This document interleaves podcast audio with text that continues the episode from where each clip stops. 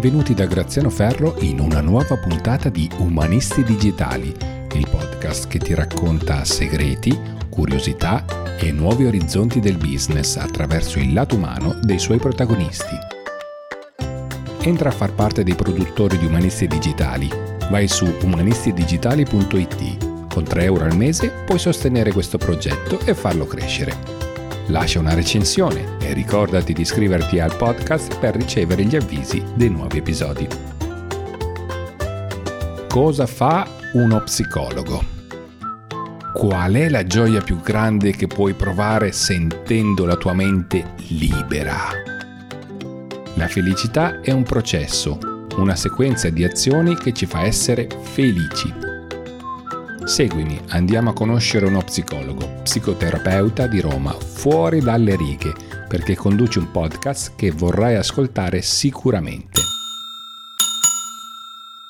Io sono Matteo Neroni, sono uno psicologo, uno psicoterapeuta, un podcaster, un papà, insomma sono un sacco di P, una di fila all'altra. Diciamo che, quelle che mi, che mi piacciono di più sono le ultime due, quindi podcaster e papà, nel senso non perché essere psicologo o psicoterapeuta non mi piaccia, ma prima di tutto quelle sono le mie due vocazioni proprio umane importanti, poi viene tutto il resto, anche la professione, però mh, sono eh, sostanzialmente convinto che non esista crescita personale senza libertà mentale ed è per questo motivo che oltre allo studio, l'attività clinica, quella classica, insomma, quella che tutti quanti noi siamo abituati a, a immaginare quando si parla di, di psicologi e psicoterapeuti, eh, ho anche creato un, un, angolino sul web che è un podcast che si chiama Liberamente, appunto, eh, che è un podcast dove sostanzialmente condivido dei consigli, del, degli strumenti anche utili per poter diventare consapevoli della propria mente ogni giorno di più per poterla anche un po' liberare, proprio perché se impariamo a liberare la nostra mente allora possiamo veramente crescere. Matteo, come hai organizzato il tuo lavoro? E in realtà l'ho organizzato step by step, all'inizio era il caos, in principio era il caos, nel senso che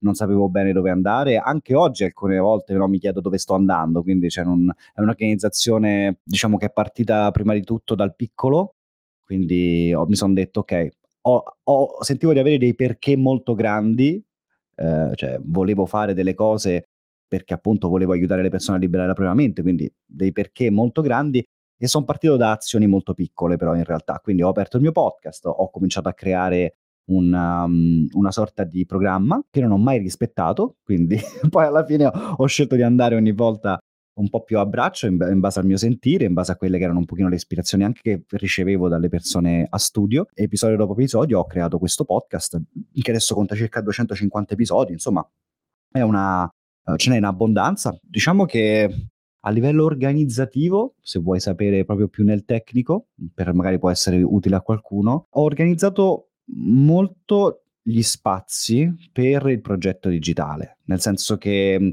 all'inizio, come è normale che sia, il progetto digitale era semplicemente uno spin-off del mio lavoro e quindi prendeva il tempo che mi restava. Piano piano invece ho fatto, uh, diciamo, uh, con, uh, no, vivendo il presente a prescindere dal futuro, nel senso non sapendo se, quel, se il podcast avrebbe avuto successo, non successo, se sarebbe stato utile a qualcuno o meno, ho deciso di eh, invertire il, il, paradigma e quindi ho cominciato a mettere al centro eh, l'organizzazione anche settimanale, la produzione dei miei contenuti e il lavoro intorno a questo spazio. E, e oggi sono molto fiero anche della mia organizzazione settimanale perché ho diversi spazi che mi permettono poi di essere anche più creativo, di, mi permettono di creare più contenuti anche, eh, anche um, no, ben fatti, magari spero, e, e utili per, per, la mia community. Quindi la prima cosa che penso è, è stato mettere mano al, um, alla mia organizzazione settimanale. Se non hai tempo non puoi creare niente. Cioè, ogni cosa che va degna di essere creata ha bisogno del suo tempo. E, e quindi questo tempo, se non ce l'abbiamo, eh, dobbiamo capire che è un... Uh, forse è un po' una menzogna, no? E, o forse non, non siamo veramente motivati a fare quella cosa io ero molto motivato a creare questo podcast, un progetto digitale che mi, prima di tutto, mi uh, permettesse di, um, no, di, di, di, espandere la mia, la mia identità, uh, o quantomeno poter far arrivare le persone per quello che è veramente Matteo Neroni. Beh, e, però ecco, quando abbiamo dei, dei, perché grandi, allora dobbiamo subito mettere mano a, alla clessidra, al tempo. Non è vero che non abbiamo tempo, e dobbiamo crearlo se non c'è. E si può creare il tempo, anche se sembra un po' un paradosso, ma il tempo si può creare perché tutti quanti noi abbiamo 24 ore, lo so che è un po' un classico dei classici, però se eh, poi hai il desiderio di creare un progetto, non puoi creare niente se non gli dai il tempo il tuo tempo o quantomeno parte del tuo tempo. Prima hai, hai, nominato una parola che per me è scintillante come una pepita d'oro, la creatività. Che cos'è per te la creatività? Ma la creatività credo che sia una, un, uno, delle, uno degli aspetti della felicità. Mm. Non puoi essere creativo, secondo me, se non sei in qualche modo felice. E con felicità non intendo dire no, con il sorriso stampato eh, sul volto, sempre e comunque, no? Uh, puoi essere anche felice nei momenti di difficoltà, no? perché appunto sappiamo che la felicità uh, non, è, non, è, l'assenza di sofferenza, l'assenza di difficoltà. E, ehm, ma secondo me la felicità in qualche maniera non consiste no? Nel, nell'avere tutto ciò che si desidera, ma come dice Oscar Wilde, ma desiderare tutto ciò che si fa, tutto ciò che si ha. E quindi secondo me puoi accedere alla creatività, puoi essere creativo, cioè puoi creare quindi puoi essere generativo, generare qualcosa, uh, se prima di tutto sei fecondo. Se non sei fecondo, che, che generi? Um, generi cose anche molto, molto piccole. Quindi, prima di tutto, per, per essere creativi e quindi poter creare qualcosa, anche un progetto digitale, abbiamo bisogno di essere fecondi e quindi dobbiamo prima di tutto partire da coltivare la felicità nella nostra vita. Immagina Matteo che, che la tua vita sia sia un film, eh? facciamo un gioco del genere okay. e, e, devi, e, devi, girare le, le, prime riprese in cui racconti qual è stato il tuo percorso all'inizio e come sei arrivato dove sei ora. Me lo descrivi come, come inizia questo film? Ah, ok, come inizia. Ma che domande fai, Graziano? Eh, bella però, bella, bella. Parte da un pochino prima della laurea in realtà, ehm, cioè durante il percorso di studi. Eh, c'era una cosa che a me piaceva da matti, oltre alla psicologia, oltre a studiare eh, quello che stavo facendo lì in facoltà, mi piaceva creare le presentazioni PowerPoint. Cioè, i, miei compagni di, di magari di, di università uh, erano contenti di avermi nel gruppo, non perché chissà che, che contributo potessi portare in termini di, uh, no, di studio di altro, e che insomma eravamo tutti anche molto bravi, insomma era, era un bell'anno, sono stato sempre molto contento di dell'anno in cui ero, sono storico, in cui sono capitato anche nella facoltà, però ecco, erano contenti di avermi perché io ero quello che si chiudeva sul PowerPoint, cioè io ero quello che faceva, ci passava le ore anche nel dettaglio. Questa è una cosa che eh, in realtà ho sempre un po' pensato come ecco, semplicemente una mia ossessione personale che non poteva avere nulla a che fare con il, poi con, con ciò che stavo, per, stavo studiando, per, per, il quale mi stavo formando, no? Cioè, se dovevo andare a lavorare con i pazienti, spiegami un po' il PowerPoint, cioè, che ci fai? E in realtà mi sono accorto che lì si stava, si stava io non stavo comprendendo il mio superpotere. Eh, cioè, non stavo comprendendo una parte di me che stava Uh, stava differenziando rispetto ai miei colleghi. Come fanno all'inizio un po' tutti quanti i super, supereroi, no? Ma come facciamo tutti quanti noi anche e, no, all'inizio non, non, capiamo il nostro superpotere, eh, non lo sappiamo controllare, non sappiamo veramente metterlo al servizio del, del, dell'altro e quindi tendiamo a metterlo da parte. Io per tanto tempo ho pensato che fosse semplicemente no, un, un, così, una, una roba, un mio vezzo. In realtà, appunto, come ti dicevo, successivamente, finita l'università, io mi sono accorto che sta voglia di, di continuare a fare um, robe uh, di mettere in grafica, di mettere uh, di comunicare poi di fatto, no? Perché poi un PowerPoint in fondo ti permette di comunicare in maniera più semplice eh, o ti aiuta a comunicare dei contenuti più complessi. E quindi mi sono accorto che là c'era il mio superpotere. È stata una cosa che mhmm, appunto è nata piano piano nel tempo. All'inizio io ho cominciato a fare video convinto, uh, no, poi era, era, l'era montemagnana, per cui insomma se non facevi un video non eri nessuno, un video al giorno, pure mentre sei al bagno, insomma, video dovunque. Anche ho cominciato a fare dei video e, ehm, ed era massacrante. E anche là mi sono accorto che passavo molto più tempo a, a montare video cosa che soddisfaceva, dava soddisfazione a quella parte di me, no? un po' ossessionata per il dettaglio, no? per, per, fare una cosa bene, bella, però lì invece stavo violentando il mio superpotere, cioè nel senso stavo, mi ci stavo chiudendo troppo all'interno del...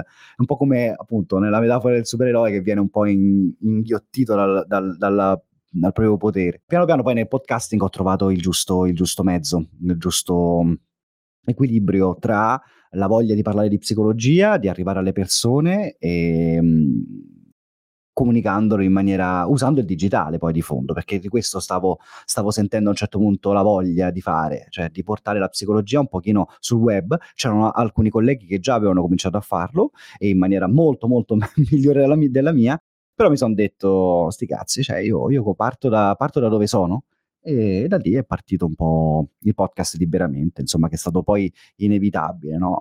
avendo come valore principale della mia vita no? la libertà mentale. Quando ho sentito per la prima volta il tuo progetto liberamente, mi è venuto in mente tantissimo l'allegoria della caverna di Platone, giusto mm-hmm. per parlare un po' di filosofia, eh, nel senso che ti vedevo come il, eh, tu sei psicologo, però ti vedevo come il filosofo che è uscito fuori dalla caverna e che poi ci rientra per spiegare agli altri, no, guardate che le ombre che vedete proiettate sul muro non è la realtà quella, seguitemi un attimo che vi faccio vedere che cosa c'è fuori. E, e, questa sensazione di libertà che dà il tuo progetto, per l'appunto liberamente, mi piace e mi è piaciuta tantissimo, soprattutto ricordo quella sensazione quando l'ho ascoltato per la prima volta, quindi per, per questo ti, ti, ringrazio, ti ringrazio. Grazie. E invece, sempre per stare mh, nell'argomento del, di un tuo progetto, qual è il tuo orizzonte? Eh, qual è il tuo prossimo progetto che vedi all'orizzonte? Ce, ce, ne sono un paio, nel senso il primo è sul quale sto, sto lavorando già da un anno e siamo arrivati alla seconda edizione eh, del Festival dell'analisi transazionale per chi non la conoscesse, l'analisi transazionale è un approccio terapeutico, tanto per dirne un altro, la psicanalisi, no? la, la, famosa psicanalisi, ecco, non esiste soltanto quella metodologia di lavoro, ma ne esistono tante altre, la mia in particolar modo, cioè il mio metodo di lavoro si chiama appunto analisi transazionale, che è, una, è è una, un approccio terapeutico eccezionale ehm, proprio che fa anche del, della semplicità e del linguaggio semplice uno dei suoi punti di forza, tanto è vero che viene abusata, violentata da, da tante poi altre figure eh, più o meno professionali. Comunque, la, ho creato appunto nel tempo, anzi in realtà dall'anno scorso eh, ho concretizzato l'idea che avevo tanti anni fa, cioè quella di ehm, creare un, un, luogo di incontro. Eh, l'anno scorso è stato totalmente online, quindi abbiamo fatto due giornate in cui ho radunato eh, gli analisti transazionali più o meno grandi, nel senso uh, mi piace pensare al festival come eh, dell'analisi transazionale come un luogo dove si proprio no, partiamo da zero, no? e, e proprio dal basso, che, quindi anche gli analisti transazionali più, più in erba no? potevano partecipare, però anche quelli più senior. E quest'anno siamo già alla seconda edizione ed è eccezionale questa cosa perché mi sono ritrovato tra le mani una cosa molto molto grande. L'anno scorso hanno partecipato 800 persone, cioè eh, pubblicizzando pochissimo. Eh, è vero che la, la dimensione online, quindi eh, comunque comunque questo facilita molto. Quest'anno abbiamo fatto, scelto di fare un ibrido per via delle questioni del Covid. L'anno scorso abbiamo fatto la, versione online, ma è andata bene così perché all'inizio è bene sempre partire dal, dal piccolo. E mm, abbiamo poi scelto di fare appunto questo evento. Dico parlo in plurale perché ho un team di, di, di, colleghi che credono in questa mia idea, questo mio progetto e mi stanno aiutando a portarlo avanti e abbiamo appunto deciso di creare questa secondo, eh, diciamo, eh, seconda edizione, sarà un ibrido dal online e dal vivo a Roma, lo faremo il 7 e l'8 di maggio, eh, si può visitare appunto anche il sito www.festivalanalisitransazionale.it per capire di cosa si tratta. E poi un, un secondo progetto graziano è quello di... Ehm, parlare del podcasting alle persone, in particolar modo ai miei colleghi, perché io ho visto che nell'ultimo periodo sono nati tanti podcast di psicologia, e, però vedo anche tanti altri colleghi che vorrebbero mh, che avrebbero voglia di comunicare sul web e quindi voglio semplicemente mettere a disposizione a questi colleghi la mia esperienza con il podcasting, quindi ho creato anche un videocorso che appunto uh, crea il tuo podcast di psicologia partendo da zero, quindi cioè, esistono tanti tanti corsi che insegnano a fare anche tante informazioni su web che insegnano a fare podcasting. Eh, quello che aggiungo io, che metto sul piatto io, è l'esperienza come psicologo, quindi tutto l'aspetto anche deontologico, tutto l'aspetto anche dell'ordine, um, dell'ordine della categoria no? De- professionale, quindi uh, ci sono tutta una serie di, anche di suggerimenti su come è forse buono, o almeno quello che ho visto che essere buono durante il mio percorso, uh, il, la modalità con cui entrare in relazione con la community, no? perché poi tante volte, oggi lo posso dire tranquillamente, cioè gran parte dei miei pazienti sono tutti ascoltatori del podcast, quindi c'è anche un modo secondo me per entrare in relazione con la nostra community, che può essere appunto non soltanto um, deontologicamente corretto, perché abbiamo un codice deontologico, quindi non si può fare qualsiasi cosa vogliamo come categoria professionale, e, ehm, ma soprattutto poi a vantaggio dell'alleanza terapeutica che ci troviamo poi più avanti. Quindi diciamo questi sono i, due, i prossimi due orizzonti, Festival dell'analisi transazionale e eh, questo corso per no, aprire il mondo del podcasting anche alla mia categoria professionale, che la conosce ancora molto poco per chi ti segue, secondo te, che cosa apprezza di più di quello che, mm, che fai per, eh, per loro? Uh, o i tuoi clienti o i tuoi ascoltatori che eh, bene o male eh, in qualche modo coincidono, ma qual è la caratteristica o la cosa che fai per loro che secondo te loro apprezzano di più? La relazione. Cioè loro hanno la percezione, questo me, mm, te lo dico per, perché mi è stato restituito tantissime volte, eh, la relazione che, che, io desidero creare insieme direttamente con loro, cioè io ho scelto di creare un funnel, cioè un percorso da far fare alle persone che passa dall'ascolto passivo del podcast, poi entrare all'interno di un canale Telegram, ma questo passaggio, Graziano, non, non è un semplice no, uh, salto no, da, da, da, so, dalla parte all'altra e basta, ma in questo salto, questo salto lo facciamo insieme perché eh, non è eh, basta che clicchi e sei dentro, no? in maniera molto impersonale, ma tu devi entrare in relazione con me se vuoi entrare nel canale Telegram, perché non è pubblico, non si può trovare, è privato. Questa è una scelta che ho fatto a monte molto tempo fa, molti anni fa, proprio per questo, perché sapevo che avrei avuto molti più follower, molti più follower, cioè il podcast oggi ha quasi un milione di ascolti totalizzati in, questo, in questi quattro anni, cinque di, di podcasting, quindi avrei potuto avere tanti, tanti numeri molto più grandi, ma non volevo questo. Volevo i, i, no, il famoso ma buoni. E per farlo per poter entrare in relazione con queste persone. È chiaro, con tutti i limiti del caso, però quando tu scrivi, mi, vuoi entrare nel canale Telegram, devi scrivere direttamente a me. E c'è una frase appunto sono una mente libera che è una sorta no, di eh, proprio anche un po' di identificazione. Quindi già questo secondo me lav- lavora un po' con il senso di appartenenza alla community. Quindi sono una mente libera quando io ricevo questo messaggio io faccio un audio Graziano cioè vedo il nick il nome e faccio proprio un audio, entro in relazione con loro. Qu- oggi sono fermo so, a- al tempo record di 44 secondi. Quara- io 44 secondi della mia vita, solo a te che ti sei, ehm, che a- ti sei spostato dall'ascolto passivo del podcast ma, e vuoi fare un movimento in avanti verso di me, ecco io, io ti, ti, ti pongo la mano, che è quello che mi aspetterei fosse fatto a me in qualche modo. E quindi questa è una cosa che le persone spiazza tantissimo. Dice, ah, ma come ci sei te che mi fai un audio? È bellissima sta cosa perché te sei quello che io ascolto su Spotify, no? poi quando sei sulle piattaforme hai questa percezione no? del sei, sei no? un, loro punto di riferimento, un'icona, no? Eh, sei un, quasi un mondo inaccessibile perché un po' questa è l'esperienza anche che facciamo. Quindi quello che le persone penso gradiscano di più ehm, e che poi anche a me piace mettere di più sul piatto è proprio la relazione. Ehm, no, essere chiamati per nome e cognome quando mi, quando mi scrivono, no? E da lì in poi sono disponibili poi a fare tutto quello che poi gli chiedo di fare per entrare all'interno del canale Telegram, che è una compilazione di un form, dove sì, sicuramente io faccio poi lead generation, faccio quello che ti pare, raccolgo informazioni sulla mia community e va bene. Questo è un po' l'aspetto un po' più marchettaro, più, più strategico se vogliamo. Però ecco, tra i tre poli no, del, del, del personal brand, io faccio tanto leva sulla relazione perché è quello che mi piace fare anche umanamente. Come hai disegnato la tua routine giornaliera per perseguire i tuoi obiettivi? Facci capire un po' meglio com'è la tua vita. Eh, il macro è una visualizzazione di tutto quanto il mese. Cioè io penso che ogni giorno sia un, un tassello che deve essere inserito all'interno di una cornice più ampia.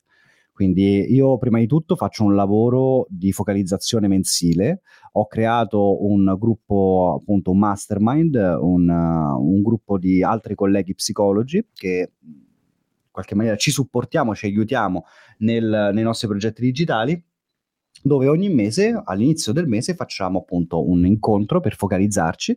E in quell'incontro eh, per me è fondamentale perché mi permette di fare pace con il passato, eh, per capire cosa è successo nel passato recente, quindi nel, mio, nel mese precedente, perché se non capisci da dove vieni non puoi sapere dove devi andare. Focalizzarci ci serve anche e soprattutto per fare pace con ciò che non è stato il nostro passato eh, che magari avremmo voluto no, uh, raggiungere, perché anche quel mese passato ha avuto una, no, un incontro di focalizzazione all'inizio, quindi mi ero dato degli obiettivi, delle azioni da fare e non è detto che io li abbia portati a termine. Quindi l'esperienza che si fa no, è quella della frustrazione del dire, oh mio Dio, non, sto, non ho fatto abbastanza, quindi il rischio qual è? Che il, il mese dopo carichi ancora di più. Ecco, questa è l'esperienza che fai se non comprendi da dove vieni, perché magari se, ti accorgi che se ti guardi alle spalle hai passato un mese con Covid, con, um, con uh, tutte le, le, le, situazioni che possono succedere nell'arco di, una, di, un mese nella propria vita, no? Quindi hai fatto lo slalom tra mille incidenti possibili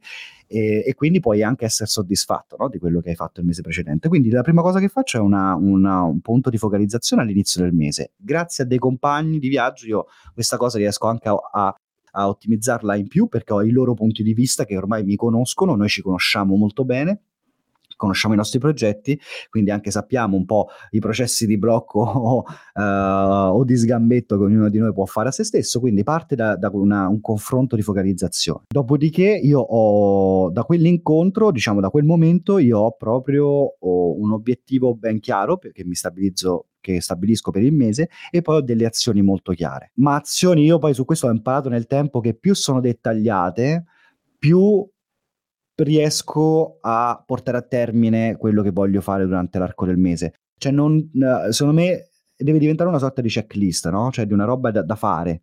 Uh, cioè io voglio, non voglio dare alla mia mente ogni volta il peso di dover pensare in qualche maniera. La fase del pensare ce l'ho durante la focalizzazione. Poi è chiaro, durante il mese non è che stacchi proprio la spina, però in linea generale, la, la, secondo me, il punto importante e che mi aiuta tanto è avere una checklist di cose che devo semplicemente eseguire, specialmente poi quando devo portare avanti diverse cose, no? quindi il podcast, la vita professionale, ehm, l'organizzazione di un festival, Um, insomma il videocorso e la famiglia quindi soprattutto quando hai tutto questo genere di cose se non hai se ogni volta non, non hai chiaro una checklist proprio precisa delle cose da fare, il rischio è che magari fai, le fai anche, ma a fine mese non sai manco quello che hai fatto. No?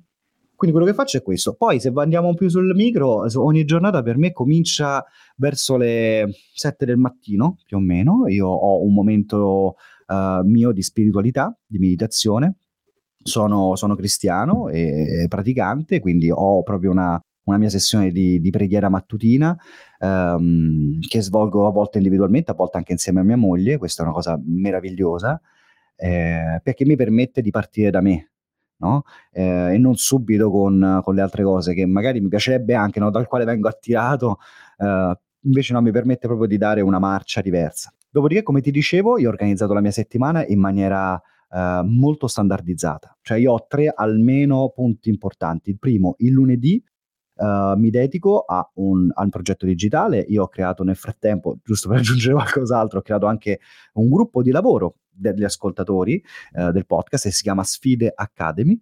Uh, quindi all'interno di questa accademia alcuni ascoltatori del podcast um, il lunedì noi ci incontriamo per ehm, un incontro settimanale online, quindi per me il lunedì è il giorno dedicato alla mia Academy, cioè sono tutto per loro. Uh, il giovedì sono totalmente a studio in presenza, quindi faccio dalle 9 del mattino fino alle 9 di sera, quindi fino alle 10 di, di sera, sono a studio, quindi tutta la giornata no stop, con paziente a studio, Dopodiché il venerdì lo dedico alle, eh, alle, interviste con gli ospiti che faccio e anche poi ovviamente negli altri giorni della settimana, tipo il martedì, tipo il mercoledì, mm, insomma anche dopo l'intervista, eh, riempio altre caselle, massimo tre, sì, massimo tre, non di più, caselle, slot di tempo in cui faccio anche terapia online. Quindi ho disegnato la mia settimana uh, sempre meglio eh, perché questo poi è ciò che mi permette di dire ah, sì a Graziano che a 24 ore prima mi chiede di, di fare questa chiacchierata. Ecco, se non avessi avuto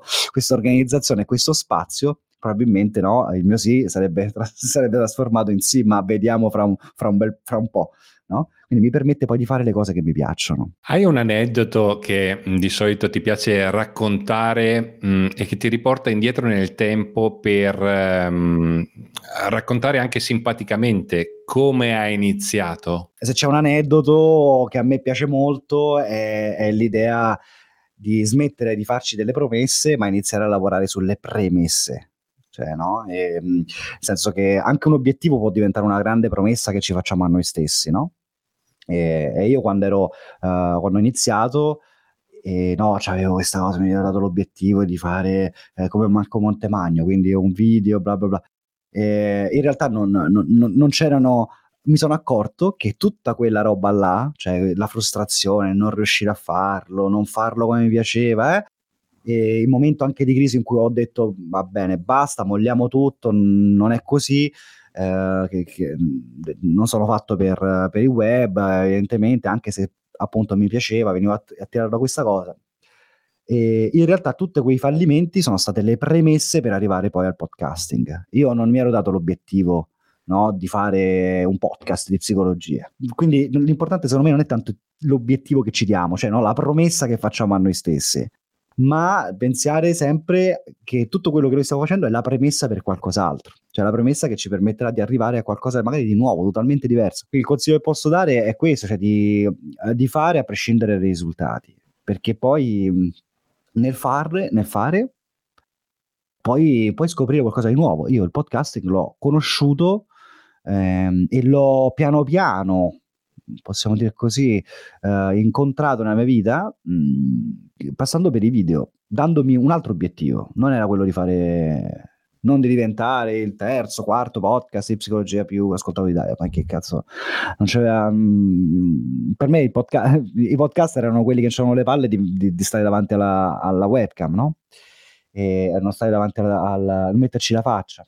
E in realtà totalmente poi scoperto che è tutt'altra roba, mm, molto molto diversa. E, e quindi niente, il mio, il mio, la mia, uh, il mio aneddoto, il mio, mm, che non è un aneddoto in realtà, però il mio proverbio, il mio cognato da me, eh, che mi piace molto, è proprio questo, smetti di farti le promesse, ma inizia a lavorare sulle premesse.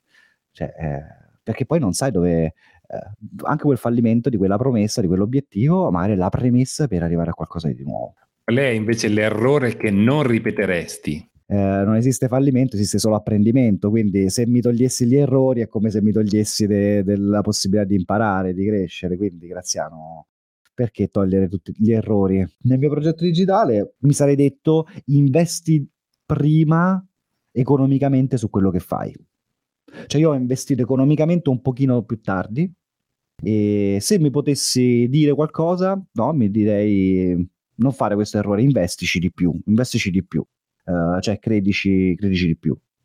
Però ecco, appunto, visto che non esiste mm, fallimento, non esiste errore, esiste l'apprendimento grazie all'errore, e allora non mi toglierei niente di tutta quella che è stata l'esperienza fino ad oggi. Qual è la più grande difficoltà che hai incontrato nella tua professione? È stato uh, eh, a un certo punto è stata una scommessa nel, um, un po' nel vuoto, mh, decidere di lasciare dei lavori eh, pagati, eh, una carriera pronta, eh, nel settore in particolar modo della riabilitazione ehm, dell'autismo. Ehm, io per, sono merce rara, ma com- io come tutti gli altri miei colleghi maschi, nel senso nel, mio, nel, mio, nel contesto dell'autismo si ricercano molti, col- molti colleghi o persone formate per il trattamento dell'autismo maschi, perché appunto è un contesto prevalentemente femminile. E quindi non, eh, questa caratteristica, più anche no, anni di, di lavoro nel, nel, campo, nel settore di formazione, anche rispetto al trattamento precoce, l'autismo, ho lavorato per molti anni per, con bambini di due anni e mezzo, anche con eh, bambini, ragazzi di 11-12 anni, insomma, è stata una, una, bellissima, una bellissima fetta del mio lavoro. Ecco, il momento più difficile è stato quello di eh, separarmi da loro, che era una comfort zone, cioè ormai avevo totalmente eh, agganciato le famiglie, ormai mi ero inserito, cioè, mh, eh, cioè, avevo trovato anche il supervisore che mi avrebbe voluto far diventare un supervisore, quindi no, nella, nella, sua associazione, quindi c'era veramente un, un lavoro spianato. E il momento più difficile è stato quello di allargare la zona di comfort, cioè uscire da, da, queste, da quelle situazioni. È chiaro che avevo sempre un pochino il sentire, no? Non è questo quello che voglio fare, per quanto eh, io ho sempre messo tutto quello che potevo in quel, in quel contesto, ho sempre onorato, ho, ho, cercato di onorarlo al 100%, però ehm, come ti dicevo prima, no? per creare, per, per avere nuove cose dovevo creare spazio e dovevo togliere cose a un certo punto anche molto, molto sicure, molto stabili, mi hanno permesso di sposarmi, di, uh, di, di, di um, trasferirmi con mia moglie in casa in affitto, pagare le bollette, cioè mi ha permesso di, entrare nell'adultità, di fare le cose in auto, totale autonomia economica. E a un certo punto ho tolto. Quello è stato un momento difficile, uno, uno dei momenti difficili. Per scommettere su quel, su questo, su, su Liberamente, sul, sul podcast uh, e quindi poi all'epoca non avevo quasi nessuna terapia perché Uh, a parte che ero ancora in formazione, quindi uh, durante il percorso di formazione non possiamo avere pazienti. Quindi mh, que- questa, questo passaggio non è stato, insomma, qualche notte me la sono, me la sono passata in bianco per, prima di decidere, però, però sicuramente è stata una, una, scelta buona. Torniamo invece ai contenuti. Eh, sei, sei, un grande comunicatore, quindi la mia domanda è con che criterio sviluppi i tuoi contenuti? Che cos'è che ti ispira? E come ti organizzi in generale? Ho mandato a cagare quella filosofia, quella corrente, diciamo, filosofica del podcasting, per cui se eh, hai uno script, se ti prepari la puntata, allora non sei un vero podcaster. Uh, questo l'ho proprio mandato a cagare perché non credo che sia vero, perché noi il nostro compito è quello di trasferire dei contenuti a, nella mente delle persone e per farlo dobbiamo avere un rispetto enorme della mente della persona, cioè non puoi no, fare un podcast di un'ora e non di niente, o non arrivare mai al punto, ar- quindi credo nell'organizzazione del contenuto, io su questo mi sono creato mia, un mio framework, quindi una, una scheda tecnica che, che, che, spiego, che condivido all'interno anche del videocorso che ho creato, appunto, crea un podcast di psicologia da zero, quindi creo, ho, ho sostanzialmente questa, una struttura che oggi magari seguo un pochino di meno, oggi in realtà il mio modo di fare podcasting è molto cambiato perché è molto più legato all'attività che faccio all'interno del mio canale Telegram con la mia community, eh, quindi non sono più podcast puri come, come, li chiamo io, però e un po' mi mancano, però mh, mi organizzo ormai, ecco, una, una cosa, Graziano, che, eh, che, sicuramente è stato per me prezioso, in questo c'è un mentore che condividiamo, che è appunto Giulio Gaudiano, possiamo dirlo insomma tranquillamente, e c'è una cosa che mi ha sempre colpito tantissimo di lui e che è una cosa che ho, ho, ho voluto assorbire, mh, mm, proprio consapevolmente, intenzionalmente, e cioè l'etica per cui uh, maiale non si butta niente. cioè, è una grande etica, nel senso che ogni contenuto che noi facciamo, ogni, ogni sforzo richiede un nostro sforzo e quello sforzo è importante, ha un valore. Quindi t- io sono passato dal... Uh, è stata per me una rivoluzione copernicana perché mentre prima era, facevo tutto esclusivamente per la community, quindi mi sobbarcavo una creazione di contenuti enorme all'interno del canale Telegram, diversificavo molto. In realtà poi mi sono reso conto che poteva essere anche al contrario, cioè dove ho messo al centro me come creator, come, come, creatore di contenuto e quindi ogni cosa che faccio all'interno del canale Telegram eh, e all'interno con, con, la mia community oggi eh, lo posso anche dire una, diciamo una parolaccia, riciclare ma in qualche modo riproporre in una forma diversa. Magari faccio un video, allora si trasforma in un episodio del podcast, salendo l'audio. Eh, ecco, sono diventato piano piano sempre un pochino più open mind e, ehm, e, mi aiuta tantissimo questa cosa. Quindi, nella mia produzione di contenuti, oggi, se c'è una domanda che mi faccio sempre, è: ma questo contenuto l'ho utilizzato, l'ho valorizzato in tutti i modi possibili? E, ehm, se la risposta è no, allora mi prodigo per farlo. E, ehm, quindi oggi è, è, molto cambiata e vedo che la mia, la mia um, produzione di contenuti e il modo in cui mi organizzo. E invece per quanto riguarda l'ispirazione, da, da che cosa ti fai ispirare? Libri. Libri, uh, mi contamino molto anche con altri colleghi che, che parlano sul web eh, e tanta, tanta, community, tanta richiesta della community. Nel senso, questa è la bellezza, secondo me, di un progetto digitale, cioè entrare in relazione con, con gli altri e dagli altri prendere il valore più importante, le loro domande, le loro richieste, i loro bisogni. Se, e questo poi ci permette di, di sintonizzarci con loro. quando questo capita, poi le persone sono anche disposte a pagare per, per questo, no? Cioè, quindi perché apprezzano lo sforzo che hai fatto per sintonizzarti con loro. E un'altra cosa come importante, le persone pagano anche per l'organizzazione dell'informazione. Ecco vi dicevo prima che non basta accendere un microfono e andare così, cioè le persone apprezzano, apprezzano questo. Io prendo ispirazione appunto in questo modo. Poi sono uno che eh, cioè, per forza di cose, nel senso, insomma, anche quando ascolto anche i miei stessi pazienti, no? Cioè penso prendo de- degli spunti, eh, cioè mi lascio molto contaminare dalla, dall'ambiente. Cioè, è quella sana contaminazione, cioè, dovunque vado, anche le persone che incontro, eh, insomma, a me piace lasciarmi contaminare. Quella poi si trasforma in ispirazione. Prima di farti la prossima domanda, faccio una, eh, ti faccio una premessa, nel senso che ehm, di psicologia e di, tera- di terapia legata alla psicologia qua in Italia si è sentito parlare, credo, forse, eh, non vorrei dire una fesseria, eh, da Woody Allen nei suoi film. Eh, quindi 30 anni fa. E in un modo meraviglioso. E in un modo meraviglioso. Quindi vai, vai. La, la, mia domanda è, eh, in tutta questa attività di... Mh, di divulgazione, di trascinare le persone fuori dalla loro caverna per vivere in maniera più sana la, la propria mente, riuscire ad aprire la propria mente e liberarsi quindi. Eh, la tua famiglia in tutta questa attività ti capisce? Sì, sì, anche se non totalmente. Eh, io appunto sono nato e cresciuto in un contesto cattolico, cristiano e con tutti, con tutti i suoi pro e i suoi contro. Quindi quando ho um, cercato le mie risposte anche al- da altre fonti, mh, mm, questo all'inizio non è stato visto benissimo, ma ho sempre visto la, una capacità enorme, cioè una grande maturità nella fede dei miei genitori, eh, che appunto hanno sempre capito che la psicologia ti permette di, di rispondere al come, eh, no? al come è accaduta una certa cosa, no? in qualche maniera. E la fede parla anche dei perché, no? E, o comunque mi hanno sempre aiutato a, a vedere una, una uh, posso dire, una, un incontro. No? All'inizio mi ricordo mio padre mi diceva: Ma, ma c'è il lavoro?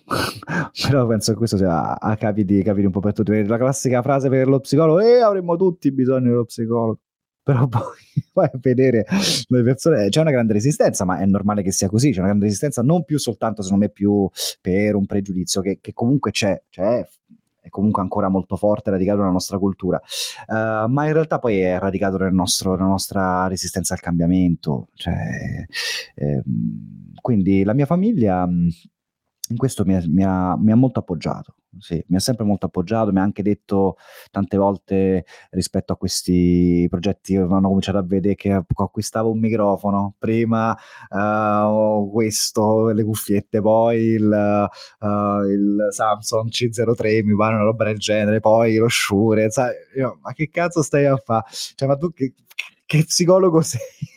e ho detto, ah, ma io sono psicologo del podcasting. E che cacchio è il podcasting? Sai, i miei genitori da, da, questo punto di vista, devo dire la verità, non sono mai stato, stati un grande ostacolo, anzi, io li, li, li ringrazio, anzi, benedico Dio perché me l'ha, me, l'ha, me l'ha dati, perché non è sempre eh, non è sempre facile. Come in ogni intervista ci vuole una domanda che scotta, que- quella che definisco io la domanda che scotta nel podcast di Umanisti Digitali è questa, cosa vuol dire per te essere ricco?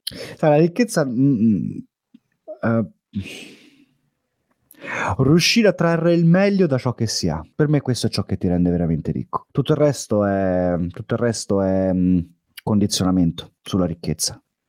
Cioè, secondo me la, la, ricchezza è riuscire a trarre il meglio da ciò che si ha e da ciò che si è. E, um, mi verrebbe a dire questo.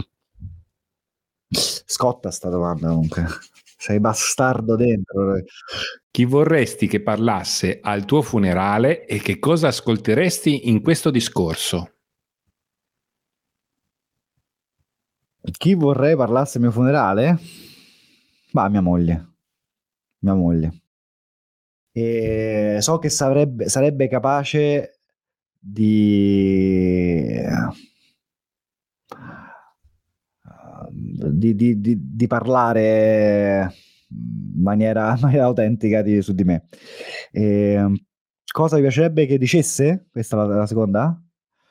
Uh,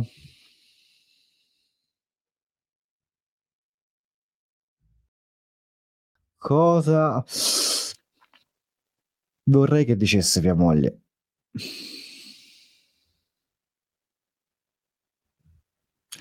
Che mm, si è sentita amata. Si è sentita amata. Questo. Quali sono le tre persone che in Italia vale la pena seguire per quanto riguarda invece il tuo settore? Del mio settore, vabbè, che è sempre un grande, grandissimo comunicatore, parlo di Luca Mazzucchelli, non c'ho proprio, c'è proprio paragone, nel senso è, è strabiliante quanto Luca sia in grado di, di, di, di comunicare in maniera semplice. E, insomma è molto molto bravo. Un'altra persona che penso che possa essere molto di ispirazione per, per esempio i genitori, un altro è Giovanni Ricò, è un, uno psicologo, uno psicoterapeuta dedicato alla genitorialità. Secondo me lui è molto molto bravo. Secondo me è utile per chi parla di eh, chi ha a che fare con dinamiche di dipendenza affettiva, problemi di cuore. Umberta Telfner è una collega che ho intervistato, veramente, veramente molto, molto brava, ma lei è tipo eh, è la prima in Italia che ha scritto sul narcisismo. Mi sembra, non so, magari l'hai sentito anche tu, eh, Graziano, è, eh, ho sposato un narcisista, mi pare. Uh, ho sposato mm. un narciso, adesso mi Ah no, è un'altra, ecco, a proposito di narciso, quindi Uberta Defner, dai, mi prendo, posso prendere un altro gettone? Va bene, dai. Maria Chiara Gritti, in particolar modo uh, leggetevi il suo libro, uh, Una principessa che voleva amare Narciso un libro capace di spostarvi qualcosa dentro. E se quindi avete questa disponibilità a leggere questo libro, bellissimo. Non è un manuale di psicologia tecnico, non vi preoccupate, ma è, sono mi pare 180 pagine Uh, di veramente una, un, viaggio, un viaggio interiore, bello, bello, bello sulla dipendenza affettiva, sul narcisismo, ma soprattutto in grado di cambiare, aiutarci a cambiare prospettiva, a empatizzate, pensate un po' anche con il grande nemico del narcisista che ormai no, eh, eh, viene semplicemente ghettizzato e, e, viene sempre identificato come il cattivo di tutte le cose che, che, succedono nel mondo, il narcisista. Ecco, se volete capirci qualcosa in più e soprattutto fare un viaggio vostro interiore, leggetevi Una principessa che ha sposato Narciso che voleva amare Narciso, scusate, ma ho, alla fine ho, ho, creato il mix dei due libri. E, e capitiamo proprio giusti giusti a, alla prossima domanda che è tre libri assolutamente da leggere e perché? Vabbè, Maria Gragritti, ve l'ho detto, uno, fantastico, quindi una principessa che voleva amare Narciso. Bello, bello, bello. Uh, un altro mo- uh, libro molto bello uh, è Ricucire l'anima, questo qui, un percorso di autoterapia in sette storie anche questo molto molto bello, di un'altra collega, Erika Francesca Poli, ma lei è un'altra comunicatrice, cioè, cioè, sembra, è una mistica, lei è veramente una mistica, è di stampo, eh, mi sembra junghiano, insomma, non vorrei di nascere. Eh, insomma, è una psichiatra, una psicoterapeuta veramente top. Quindi, ricucire l'anima, molto bello, molto bello. E invece un libricino mh, uh, simpatico perché molto best practice, è Un sorriso prima di tutto, di Mimmo Armiento, molto carino. 101 idee mi sembra su come uh, migliorare la nostra vita, insomma, far risplendere la nostra vita, una roba del genere. È carino perché ogni pagina mh, è semplicemente un consiglio su come mettere... Uh, come sì, riscoprire la, il potere del sorriso. Cos'è secondo te la felicità? È, è, è riuscire a desiderare ciò che abbiamo. Cioè, è, lo so che sembra una cosa un po', eh, un po' troppo, un po' tanto filosofica, però la felicità non è una roba appunto che mettiamo in tasca. Io credo che sia un processo, la felicità. Io sono psicoterapeuta e quindi amo lavorare sui processi. È un processo interiore, la felicità. Riuscire a desiderare ciò che facciamo ciò che siamo, anche un po' imparando ad amare i nostri difetti, eh, perché alla fine, come dicevamo prima, non è che è felice colui che ha tutto. E noi questo in realtà ce lo abbiamo come condizionamento sociale. Non è felice colui che ha tutto, ma è colui che riesce a trarre il meglio da ciò che ha. Quindi torniamo sempre lì. Perché sembra, sembra che la nostra vita sia sempre proiettata al domani. Saremo felici quando? No, tu puoi essere felice oggi con ciò che sei, con ciò che hai se ciò che sei, ciò che hai, sicuramente lavora anche sul domani. cioè, nel senso, lavora per, per cambiare, sicuramente, però il paradigma della crescita personale, no? per cui dobbiamo sempre mettere la, l'abbondanza della felicità sempre, sempre, un passo avanti a noi. E quindi stiamo, come, stiamo sempre come, come, come l'asino che ha la carota davanti ma non, non, non riesce mai ad afferrarla. Perché una, perché è una stronzata. Perché è una stronzata non è questa la felicità non è questa la felicità secondo me eh. poi magari io su questo sono molto eh, sono molto eh, brutale tante volte però è questo, le persone felici non sono, quelli, non sono quelle che hanno tutto quello che vogliono o tutto quello che desiderano, ma sono coloro che riescono a trarre il meglio da ciò che hanno. Qual era invece uno dei tuoi più grandi sogni da bambino? Mm-hmm. Diventare un pilota dell'aeronautica militare uh, italiana. L'F-22 era una caccia, adesso purtroppo ne, magari lo, lo, sentiamo ogni tanto, sto F-22 che appunto è, una, è un modello in particolare di caccia militare. Eh, purtroppo insomma lo sentiamo anche per di quello che sta succedendo oggi. Insomma, volevo, volevo volare. Poi hai, hai, volato, nella realtà sei riuscito a andare su, su un aereo vero? Sì, non, non, non in quel modo, però sì, e mi fa un botto paura. okay. sono, sono, abbastanza un cagato, nel senso che ogni volta sto lì con la mano, sono il classico, sono il classico vicino che, capito? Che, che, tiene la mano al, insomma, o che sta proprio lì rigido, fermo, eh, fino a che non si, è, non si è spiccato il volo. Matteo, hai un solo desiderio. Dimmi cosa chiederesti al genio della lampada? Più che una cosa materiale, è, è proprio una competenza, no? questa competenza qua, cioè la capacità di riuscire sempre a trarre il meglio da ciò che succede, cioè sempre riuscire ad approcciare alla vita come una sfida piuttosto che una sfiga. Uh, riuscire sempre a mh, mm, trovare il buono, che non è l'ottimismo quello di Olio Cuore, ma tirare il me- fuori il meglio da- dalle cose che mi capitano. Siamo arrivati quasi alla fine della nostra intervista. No, di già. Sì, hai qualcosa... 50, 30 domande, 50 domande. hai qualcosa da aggiungere a questa intervista? Una domanda che non ti ho fatto e a cui a, a te piacerebbe rispondere? Sì, mi sarebbe piaciuto appunto, la, però la, ne abbiamo parlato in fondo, la domanda, quella classica che si fa perché poi è, aiuta un po' secondo me a focalizzarsi, è quella classica no, del um, che consiglio daresti a te del passato, ma anche se tu fossi no, uh, in, nel futuro che cosa diresti al te di oggi, no? di continuare a fare o di smetterla di fare, che è un po' una cosa che poi permette l'autodialogo e, e maggiore consapevolezza. Ma una roba un po', un po' da psicopatico, non so se possa mai esserti utile. E invece per i nostri amici umanisti digitali, attraverso quali canali possono contattarti se volessero entrare in contatto con te? Telegram, contatto personale, Matteo Neroni, e mi scrivete e là vi rispondo sempre. Su Telegram vi rispondo sempre. Poi, eh, se prima di arrivare a Telegram volete sapere un po' più di quello che faccio, andate su Spotify, su dovunque vi pare, e trovate il podcast liberamente. Ne cominciate ad ascoltare qualche episodio, se vi piace poi ne parliamo. Perfetto. Eh, Matteo, siamo arrivati alla fine dell'intervista. Oh. Ti ringrazio tantissimo. Ma figurati, è stato un piacere, Graziano. Molto fighe le domande, bravo bravo. Grazie a Matteo Neroni per averci raccontato in retroscena del suo progetto digitale e averci raccontato anche la sua professione. Se l'episodio vi è piaciuto vi chiedo di condividerlo sui vostri social usando l'hashtag Umanisti Digitali, così che sempre più persone possono ascoltare questo podcast. Vi invito a seguirmi su Instagram dove senza filtri condivido la mia esperienza da podcaster se ti stai chiedendo come diventare produttore di questo progetto, vieni su umanistidigitali.it. Vi mando un grande abbraccio e vi ringrazio di cuore.